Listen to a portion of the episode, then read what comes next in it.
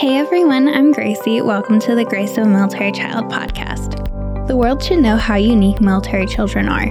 We may look like normal children on the outside, but we go through some pretty extraordinary circumstances that shape us to the leaders we are today. Keep listening to hear the incredible journey this week's guest has been on.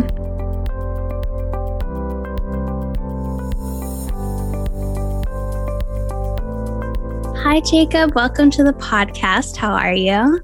Hi, Gracie. I am doing good. It's Saturday morning here in Orlando, Florida. Can't complain. Yes, exactly.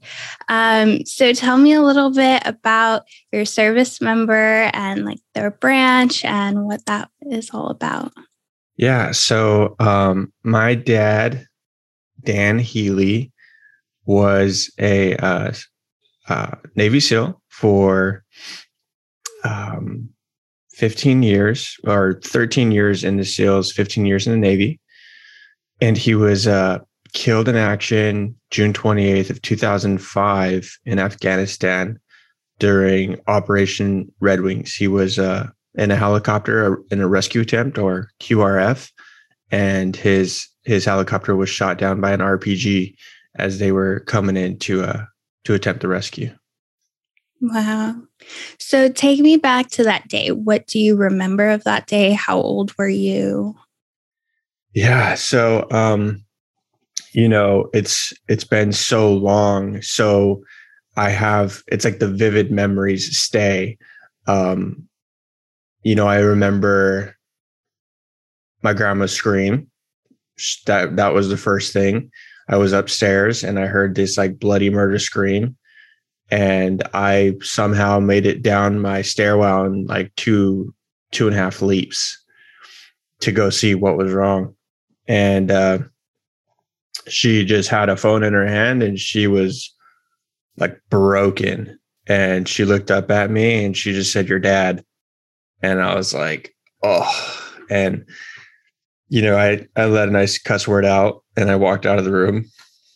Um which i like wasn't allowed to cuss you know or you know i didn't yeah. want to have like a, a, a bad mouth but i you know i dropped a dropped a bomb and walked out and um sat down and I just like stared forward, kind of numb. And my uh my sister, she walked out. She was like, you know, two and a half seconds behind me. And she walked out and she looked at me and like my world just kind of broke. Like um when you have to tell somebody else where you know it's gonna hurt them, it's it's it was the hardest thing. And it for many many years it was the hardest thing i've ever had to do in my life was and i didn't even tell her i looked at her and she said what was wrong? And um i said don't worry. Um i said uh i said like my like the family's coming over soon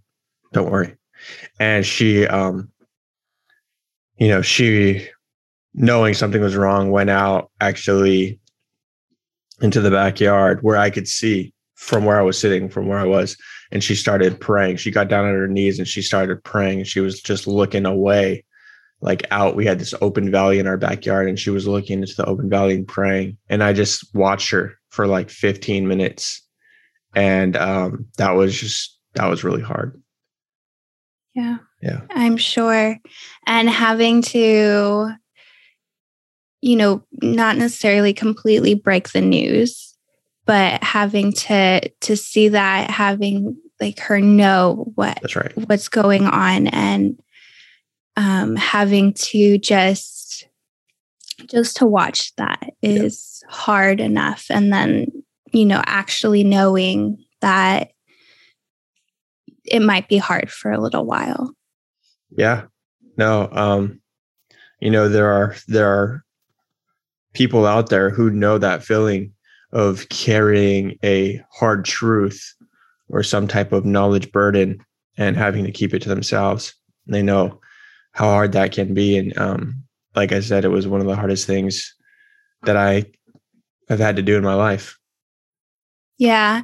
And it's hard to keep that to kind of yourself, knowing what's really going on and not being able to share that um, saying like what actually happened or, you know, having an idea of what fully happened. Yep. And um, so short, you know, shortly after that, um, it was a mix up um, the way we found out. It shouldn't have happened over the phone. Typically, mm-hmm. there's a mm-hmm. knock, you know, and um, the knock had gone to a previous listed address, and it was actually it was in the family. Um, my aunt lived at that house, so she called because she couldn't carry the burden, and they were yeah. like, "Don't call anybody. Like we're going over there right now to give them the knock." But she called my grandma. Um, she couldn't like keep that information, and so um, so that's how I found out like that. But then they they arrived shortly after, and it was just this huge mess. Of course, you know, um, family pours in from everywhere. Um, you know, it was it had been on the news for days already, and um, I I mean, like I feel like so it was July. I think it was July third or fourth, and we had heard so, and it was June twenty eighth. So I mean, it it had been airing on the news for for days. And, um, but, um, you know, I guess the biggest blessing, which everybody, you know, the world kind of knows about is, um, you know, we found, we found out he died like days after it happened. So by that time, um, they had discovered that there was probably a survivor, that there was somebody missing. And that for whatever reason gave us like this huge hope. Um, I think we all knew in our hearts that it wasn't our dad. Um, they said, you know, one of the Navy SEALs is alive. And pretty much everybody in the family knew it wasn't our dad. Um, because he would he wouldn't want to be the one that survived. And so um you know, sure enough, we we find out that uh, it was Marcus Luttrell, and to know that just one of my dad's teammates survived was we we took a lot of solace in that, and to this day, we do. Yeah, it's hard, you know, not knowing and you know watching it all play out and then not knowing and hearing that one of them is probably still alive and sitting there wondering like could it be could it be? And you know pretty much knowing that it's probably not. Mm-hmm. yeah. Yeah definitely. Um uh you know he was just he raised us to be strong and um, on on principles like always try your best and never give up. And um, you know, he he he showed us how to be leaders. Not he didn't tell us how to be leaders. And uh, so when this moment just started to transpire, we I mean, I immediately knew this is the man that my dad would want me to be right here. Like it, you know, it's like the whole don't cry thing. Um, I definitely cried, but um, I was prepared to fall into those shoes, like so many uh, surviving families and um, sons are. You see this all the time. Um, I was recently in a gala in Colorado for uh, sir, uh, an organization that su- supports surviving children, and there was this kid, and he uh, he was a hockey player and he was only like 10 or something. And he had a little brother, like two and a half years younger. And he had like a little sister, I think. And um, just watching him, he did a little dem- demonstration with this with his hockey and the way that the way that he took care of his little brother, the way that he like wanted his brother to succeed and be strong. It was so just like obvious. It was so evident in the way he carried himself. And I knew immediately because I've been through that, that he feels like the responsibility of becoming the new man of the house is his. He was mm-hmm. he was like 10 to 12 years old. But it's so common with these military families who lose their parent. They fall into those shoes and just so like it's instinctive. Like they just soak up that responsibility and they can't. It's a burden, and I think um, it really, in many ways, it's it's such a blessing, but at the same time, it prolongs uh, and almost like cuts off a certain um like maturity development. It's very weird, but I discovered in myself that my maturity sort of halted um, at a certain age in in certain ways. That I stopped developing, I stopped growing up in certain ways from when I was 15 when it happened.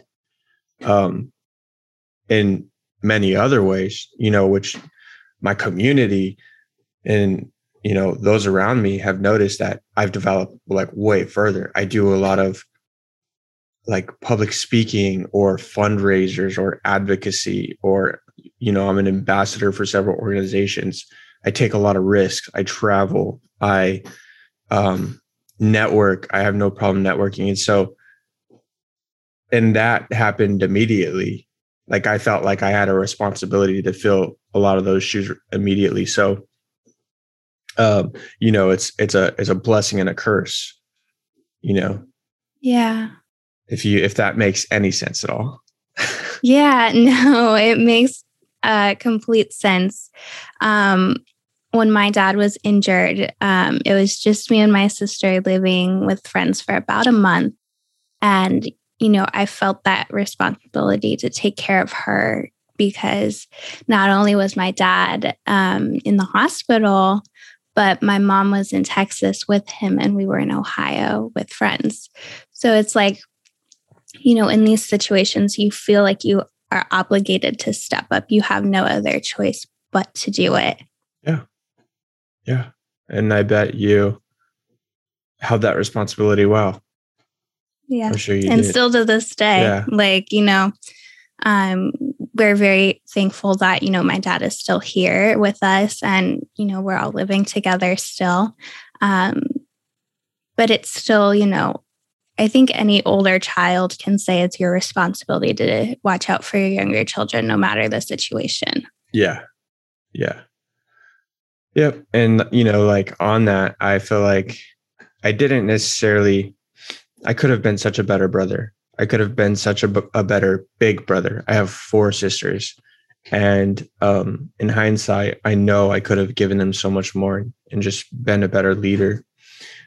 But, um, you know, I, I know that now. And so I, here I am, you know, over a decade later, um, trying to fill in those gaps, knowing what gaps I left behind. And so yeah. Um, but kudos to you for for being that. Thank you. I think um and I mean same to you like I couldn't imagine walking through those shoes and having to still take that responsibility and kind of you know lead your family along in such such trying times that are you really don't know what's next.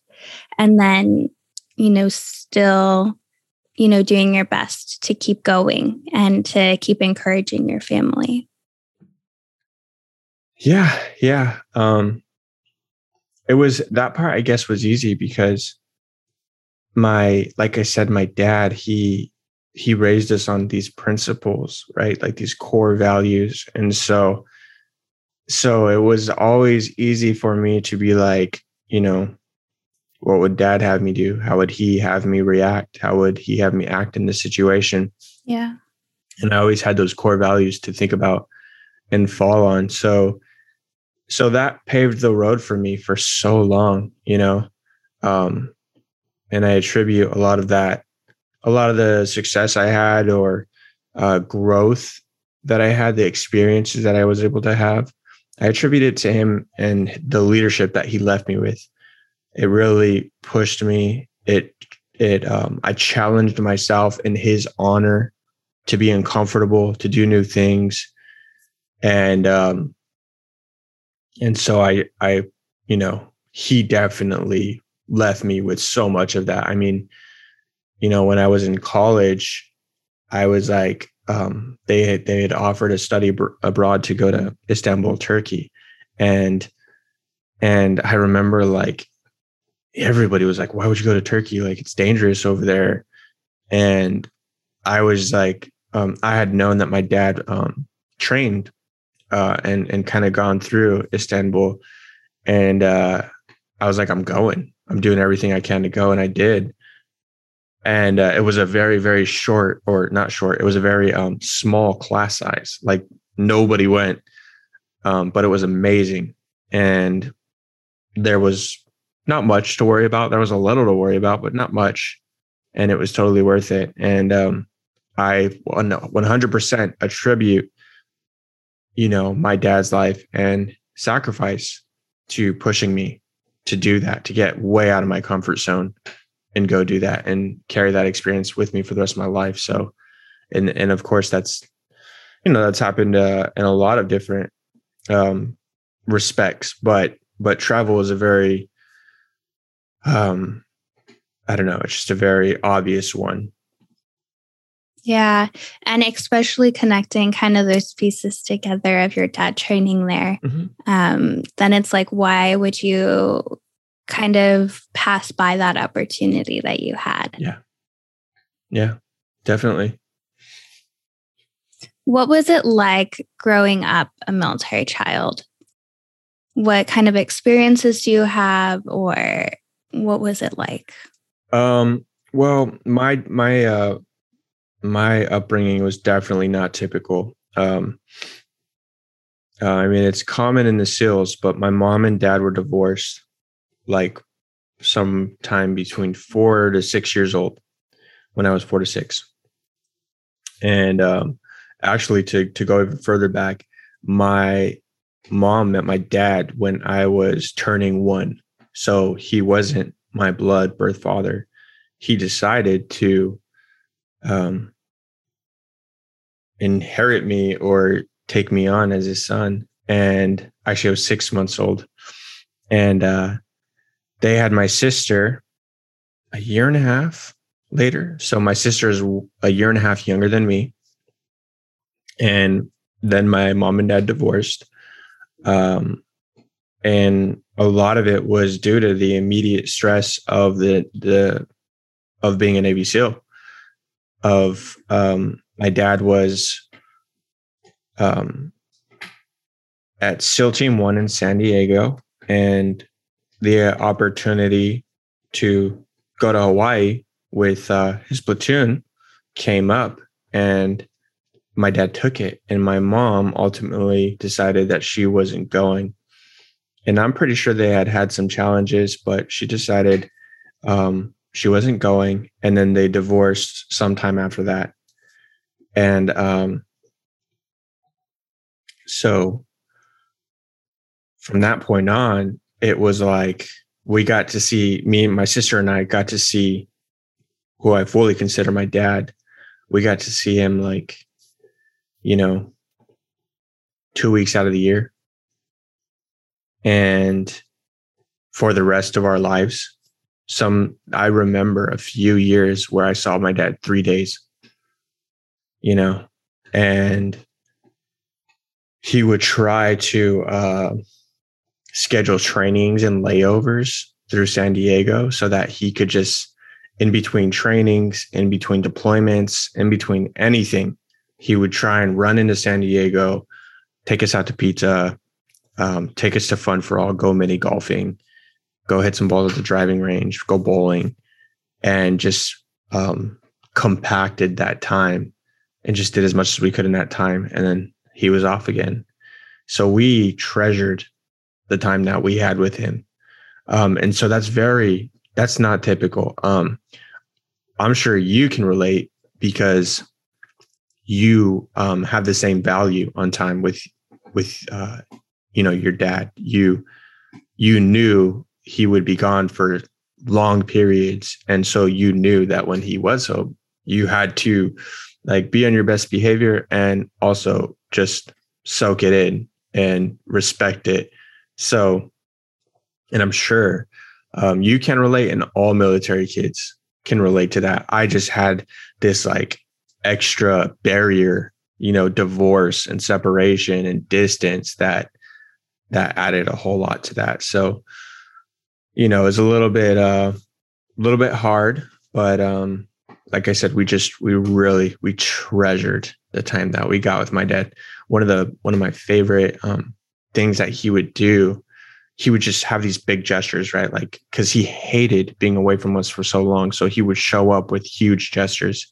And one of our favorites was he would fill up sometimes two big black industrial garbage bags with chem lights, glow sticks, and give us like literally a thousand chem lights. and we, you know, I feel guilt. I feel bad about it now, but we would like literally hustle them to the rest of the neighborhood kids. We'd sell them for like a dollar to two dollars a piece because they were like military grade, like these crazy chem lights. But um, and we were the coolest kids on the block because we had them. But um, yeah, you know, that was one of his huge gestures. Whenever he came home, he would just show up in these big ways. So, yeah. Yeah, and it's definitely an added pressure, I guess, to cherish those moments and to to take it all in because you know not only that you're a military family you're a military child but you also had divorce on top of it which made it even less time that you saw him. And um, then you had to even kind of step it up to make sure you remember those moments and remember those times that you actually had as a family together. Yeah, absolutely. Yeah. What um, have you done kind of since you know your dad's passing to kind of honor him and remember him?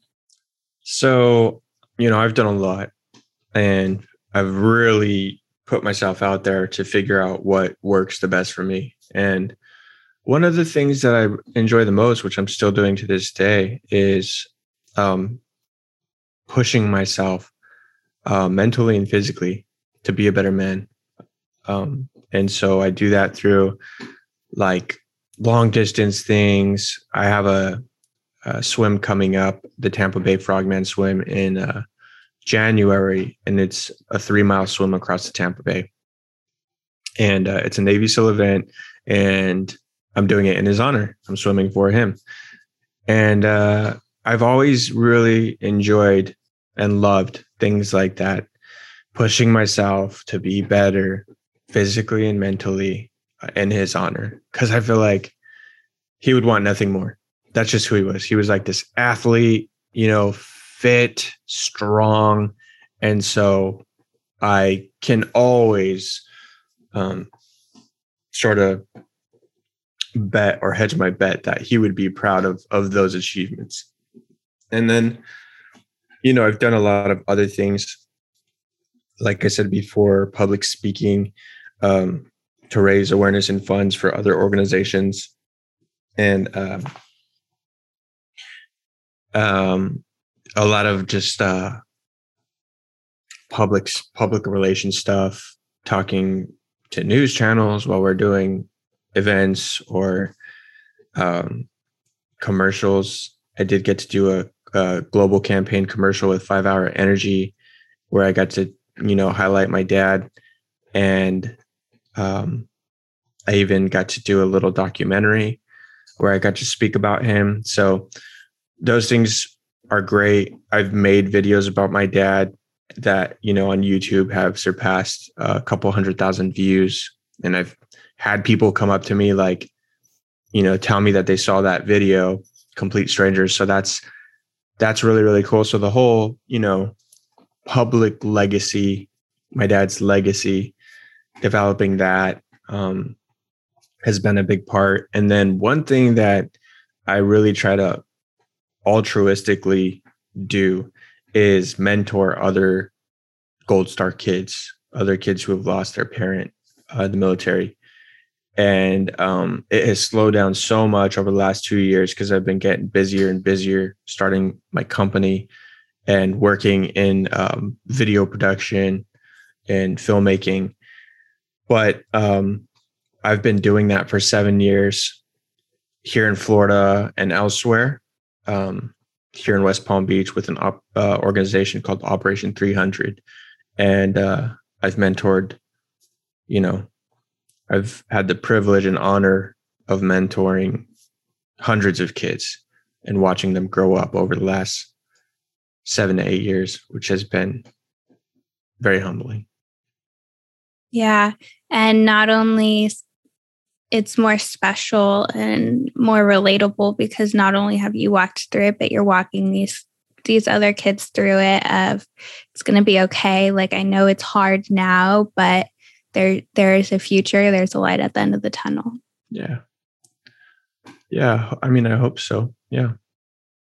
I mean, yeah. I, I don't mean to sound morbid or anything like that, but um, you know, um, kids are so resilient and i've only had one or two kids call me with you know feelings like that where they're like hey i'm having an awful awful time like mm-hmm. we had you know we had um bring your dad in day for work or we had a daddy daughter dance or you know i've only had like two to three kids who have just called me over the last eight years um with just just feeling just torn um most of the time you hear from the moms.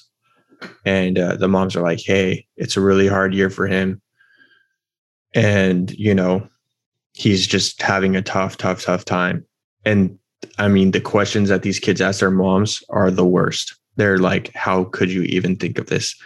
Um and uh so every year we have the opportunity to mentor them to spend time with them and I hope that it makes a difference. I really do, and I I believe that it does. So, I you know a lot of these kids they come out they come out good, um, they come out smart and strong, and uh, resilient, and so I have faith that they're all going to be great. They're all going to turn out great. Yeah.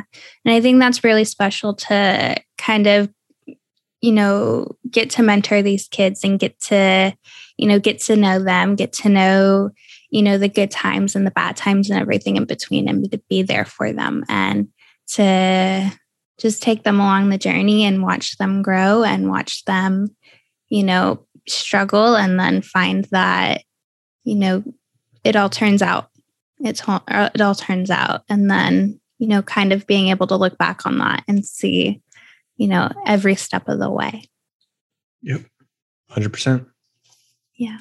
So, what are you doing with video production and how did that start and where are you looking to go with it? Um, thanks for asking. Yeah. So, video production has always been a passion of mine since middle school. I've been making videos whenever I could sort of get my hands on the camera.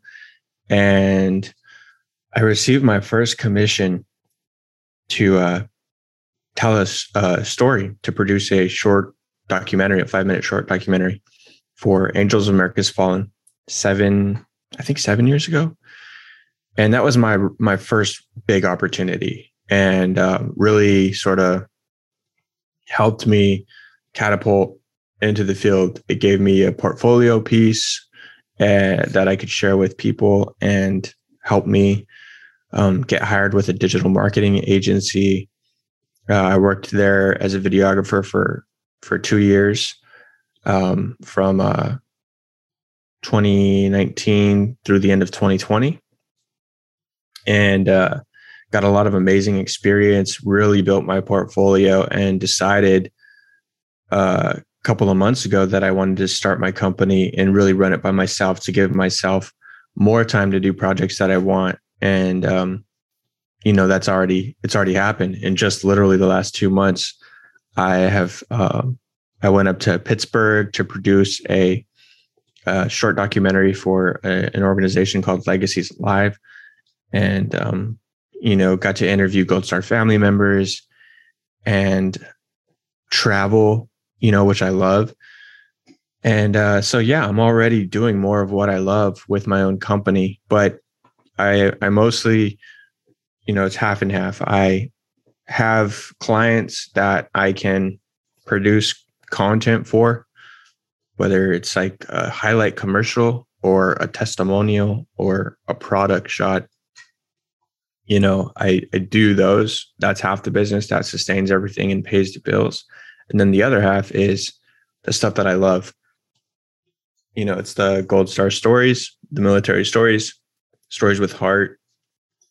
Um, a lot of my dad's friends who suffered invisible wounds uh, traumatic brain injury um, you name it. And now they're you know maybe thriving or surviving or struggling today um, giving them a little bit of a spotlight and telling stories around them. That's i think that's where i really want to take it next i want to give a spotlight to this uh, to the uh, the lasting effects of of war on our military and and show that these guys are great guys they're amazing guys. They've done amazing things. They've helped people in amazing ways and they are left behind.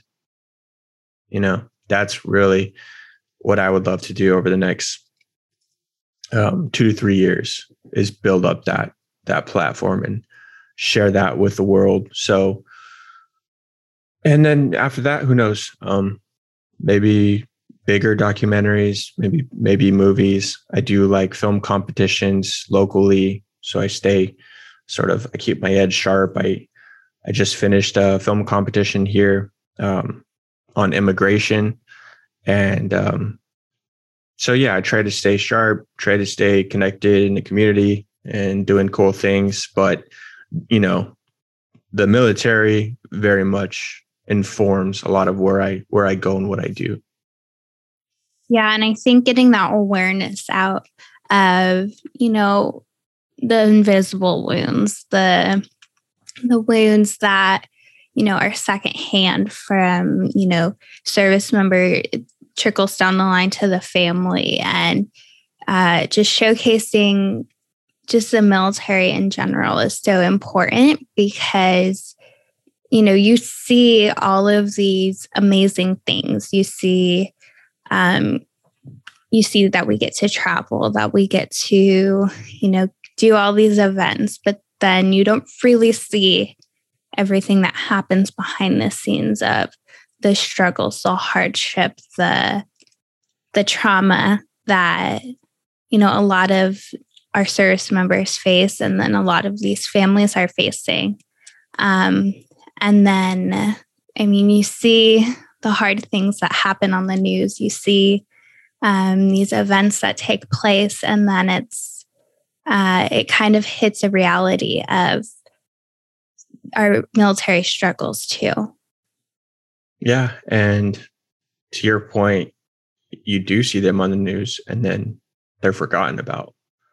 Mm-hmm. You know, and um, I mean, truly, they're forgotten about. You see you know the poor families um, more more recently the the uh, the bombing on the airport in uh, Kabul and mm-hmm. you see their photos circulate for 48 hours and that's it never again you don't see um you don't get to watch the family around this time burying their kid you don't get to watch um, uh, any of the wounded in the hospital suffering with their families by their bedside. Mm-hmm. And you don't get to watch them go home and uh, deal with losing fellow Americans or deal with having to go spend time with those families who lost somebody. Um, and that's just the month after it happens. You know, it goes on forever. And and uh, the public doesn't have to carry that burden. So it's up to it's up to people, you know, it's up to the people like you and I with the story to share it and to keep it alive and to remind people that you know we're still here like you know and I'm not asking for a sympathy card in the slightest. Um, you know, it's almost like it's almost like um, it's just a reminder. This is what happens when you go to war. This is what happens. Um, this is what happens when you know um, too much bureaucracy gets gets into war. Too much politics gets into war.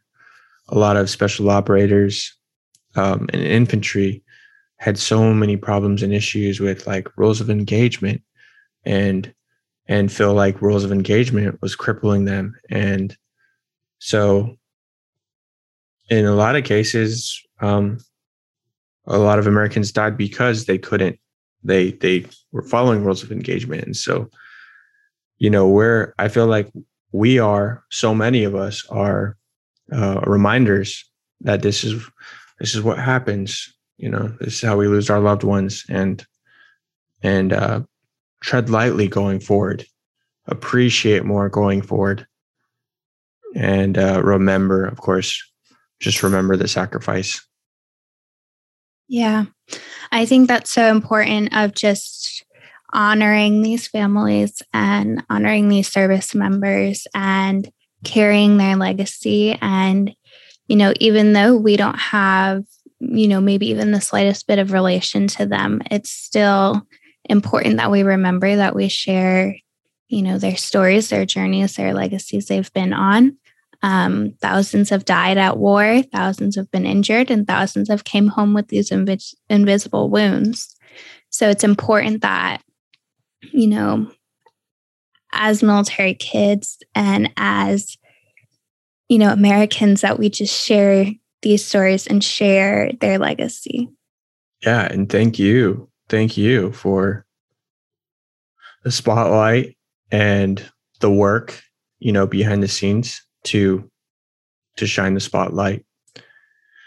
It's um it's incredibly important work. And um, you know, I know it's unsung. I know that um you don't feel maybe as appreciated or you know the gratification that you deserve. So thank you. I just want to thank you personally for doing this.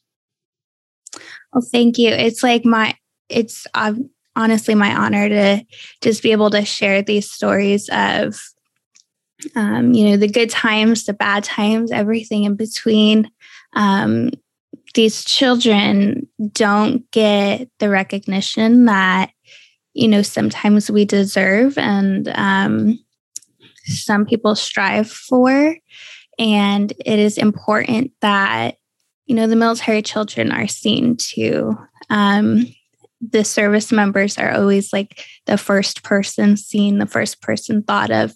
And I don't want to discredit our service members by any means because they are willing to pay the ultimate sacrifice and serve our country. Um, but there's a family behind them. Um, and you know the spouses deserve the um, deserve everything um, for walking beside the service members and then the children are you know barely even recognized they're like oh you get to travel you get to you know do all these things but it's like you're not there for the goodbyes you're not there for the the hard times that I spent a week crying on the couch when my dad deployed. You're you don't see that.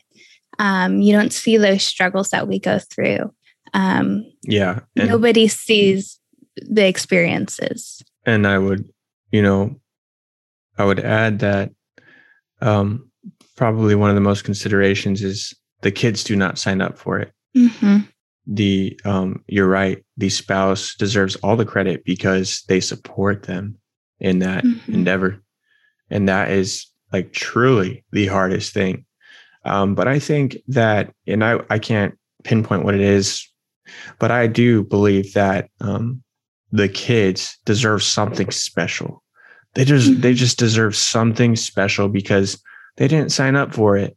And of course um, you know military kids they they um you know they're more resilient. They they get these um just skills and how they conduct themselves um is just so different from the rest of their generation. And so you know that's something that they get that's special they're more resilient they're um, maybe more more uh, socially like versed or less socially awkward.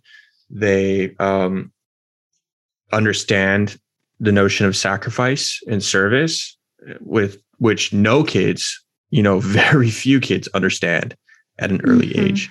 So, yes, those things are special, but I really do uh, believe and just wish that that kids would would get a little bit like you're saying more recognition or just some type of just something special you know? Um like you know people try to do stuff with like college scholarships right? Or mm-hmm. technical institute scholarships for military children because they know what kid what what they go through.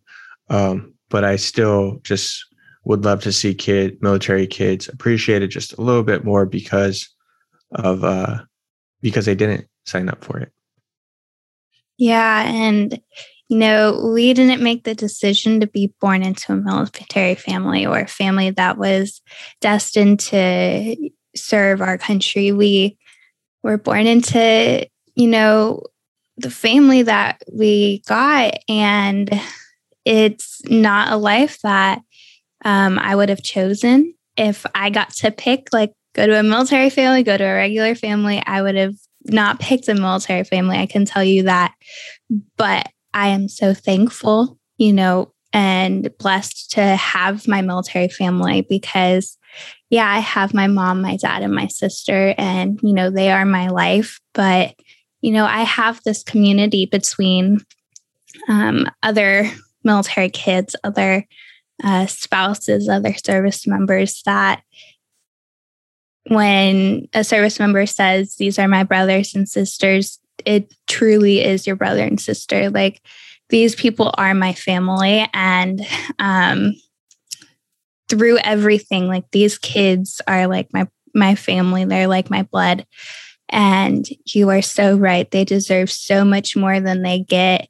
Um, the military instills these values into them when you know you don't even recognize it because the service member, you know, gets all these values and then the kids get it and then, you know, their kids get it. And they deserve so much more because they sacrifice so much for our country that we don't even realize and we don't recognize.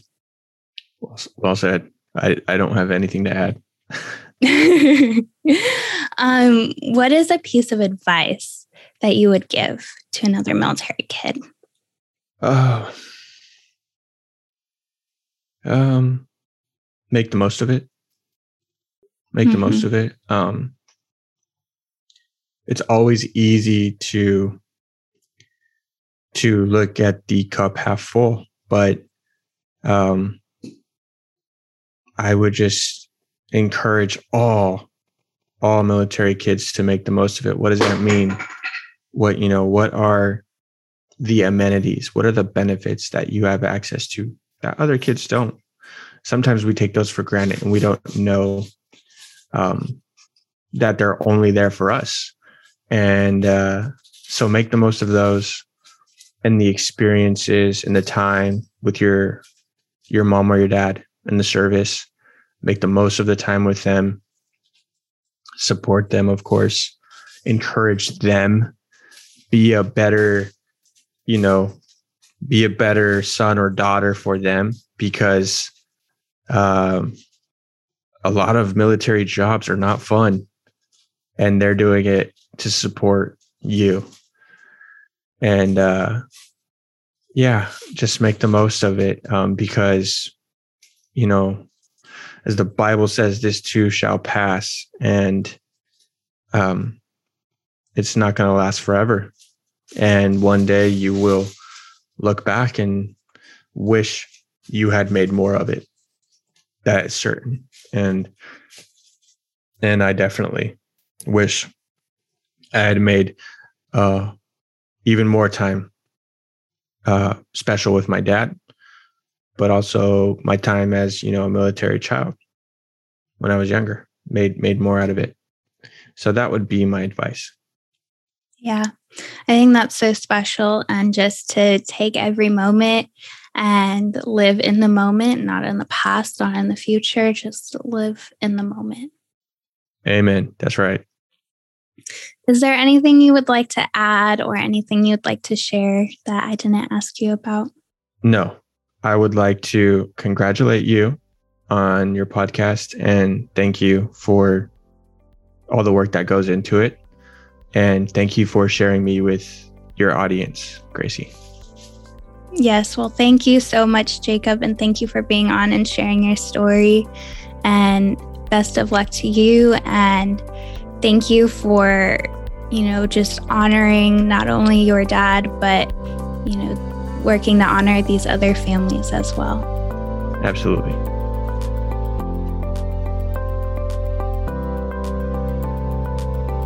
Thank you all for listening to this week's episode of Grace of a Military Child podcast. If you enjoyed listening, don't forget to follow, like, share, subscribe, review, and comment. You can also follow us at Grace of a Military Child podcast on Facebook, YouTube, and Instagram for more podcast related content. If you or someone you know is a military child who would like to be on the podcast, please send us a message to one of our social media platforms, or you can send an email to grace.of.a.military.child at gmail.com. Tune in next Thursday to hear another incredible journey.